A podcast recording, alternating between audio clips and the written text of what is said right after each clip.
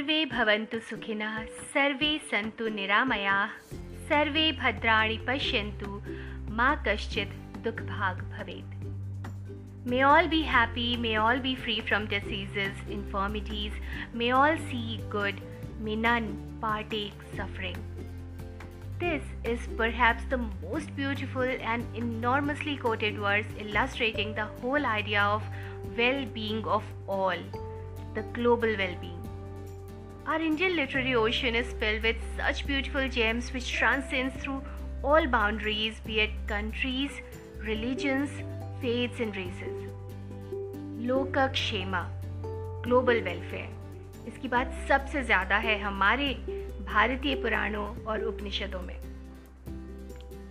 नमस्कार dear listeners this is Rumi and you are listening to control R refresh Shrimad Bhagavad Gita talk about any negative feeling in the world, and this timeless scripture has answers to overcome all those negative feelings.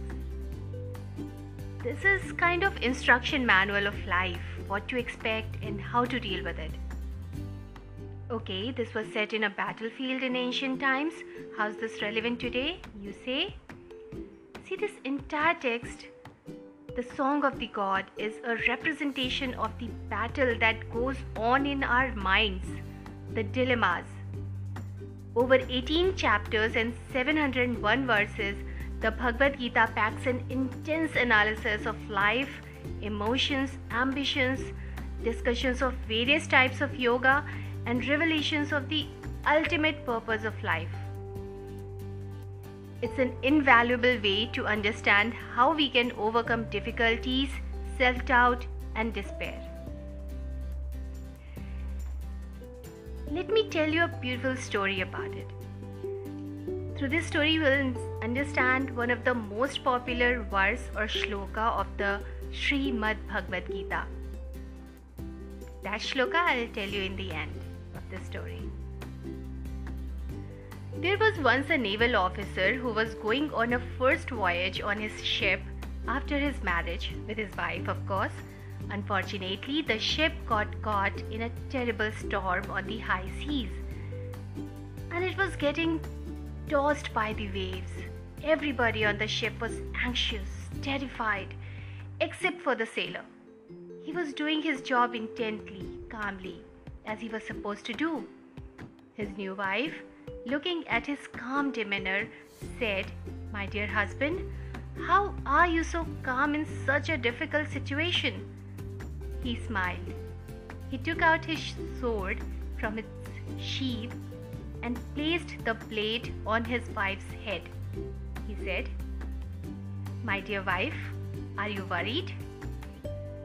She said, No. Why not? This naked sword is on your head and it can go right through your skull. Why are you not afraid? She said, It's in your hands. Sailor said, So? She said, I have faith that you are my well wisher and you won't hurt me. What's there to be afraid of? The naval officer very calmly said, In the same way, I have faith that this ship is in the hands of God and whatever he does will be for my best interest because he is my well wisher. That faith frees us from the anxieties of the present and helps us focus on doing our best, and that ultimately is the way for building our future. So rather than worry about the future, we can simplify the game of life. Do your best and leave to God all the rest. You have a right to perform your prescribed duty. You are not entitled to the fruits of your actions. Never consider yourself to be the cause of the results of your activities and never be attached to not doing your duty.